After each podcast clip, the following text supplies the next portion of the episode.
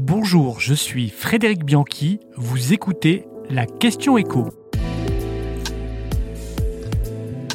À quand une voiture électrique accessible à tous La voiture électrique, il faut le reconnaître, ce n'est que des contraintes. Moins d'autonomie, un temps de charge très élevé, le tout à un prix exorbitant. Comptez près de 40 000 euros pour une Mégane. Bref, l'électrique, ça rajoute de la charge mentale et ça coûte plus cher. A priori, l'inverse d'une innovation à succès. Et pourtant, il faut bien le constater, les ventes dépassent les espérances. On est passé en 4 ans de 2% du marché du neuf à 15% en 2023. Et on dépasse même les 20% si on rajoute les hybrides rechargeables. Alors pourquoi? Bien, il faut bien reconnaître que les modèles sont, il est vrai, plutôt séduisants. Prenez la Megane E-Tech ou la Tesla Model Y, elles font envie avec leurs grands écrans tactiles et leur finition soignée. Ensuite, il y a le coût de la charge. Faire un plein de batterie ne coûte que 15 euros quand actuellement on lâche au minimum 100 euros quand on passe à la pompe. Enfin, il y a les aides qui restent importantes.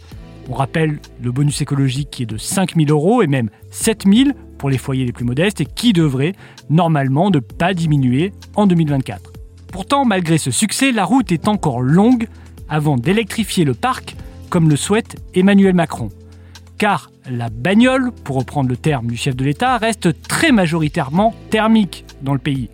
Sur 1000 voitures qui roulent actuellement, à peine une quinzaine sont des électriques. Et il faudra multiplier par 10 ce nombre d'ici 2030 pour atteindre nos objectifs. Le problème, c'est qu'en France, 70% des voitures achetées sont des occasions Or, l'offre en occasion pour l'électrique est assez faible et les acheteurs n'ont peut-être pas confiance dans la durabilité des batteries usagées. Alors comment faire en sorte que monsieur et madame tout le monde s'équipent en électrique? D'abord, il faut faire confiance au marché.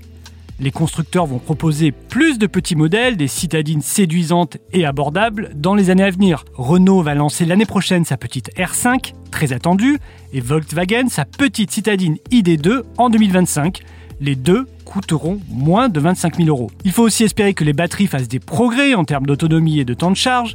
Sur ce point, l'usine de batteries solide de Dunkerque du taïwanais Prologium est pleine de promesses, avec des batteries qui pourront avoir jusqu'à 1000 km d'autonomie et un temps de charge divisé par deux.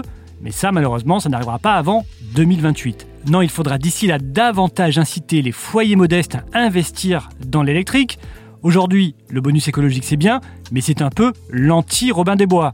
On subventionne en effet des gens aisés avec de l'argent public pour qu'ils achètent des Tesla. Non, pour une voiture vraiment populaire, le gouvernement compte lancer son offre de leasing social à 100 euros par mois. Alors le projet avance lentement, mais ce qu'on sait, c'est qu'il n'y aura pas besoin d'apport, ça concernera des voitures françaises ou européennes, et ça ne coûtera donc pas plus de 100 euros par mois. L'équation est cependant très difficile à résoudre pour le gouvernement, sachant qu'aujourd'hui les leasings les plus bas sont à 140 euros avec des apports de plus de 4000 euros. Mais le gouvernement veut y croire et assure que ces premières électriques à 100 euros mensuels seront livrées début 2024. Vous venez d'écouter la Question Écho, le podcast quotidien pour répondre à toutes les questions que vous vous posez sur l'actualité économique.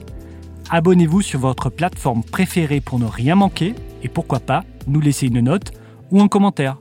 À bientôt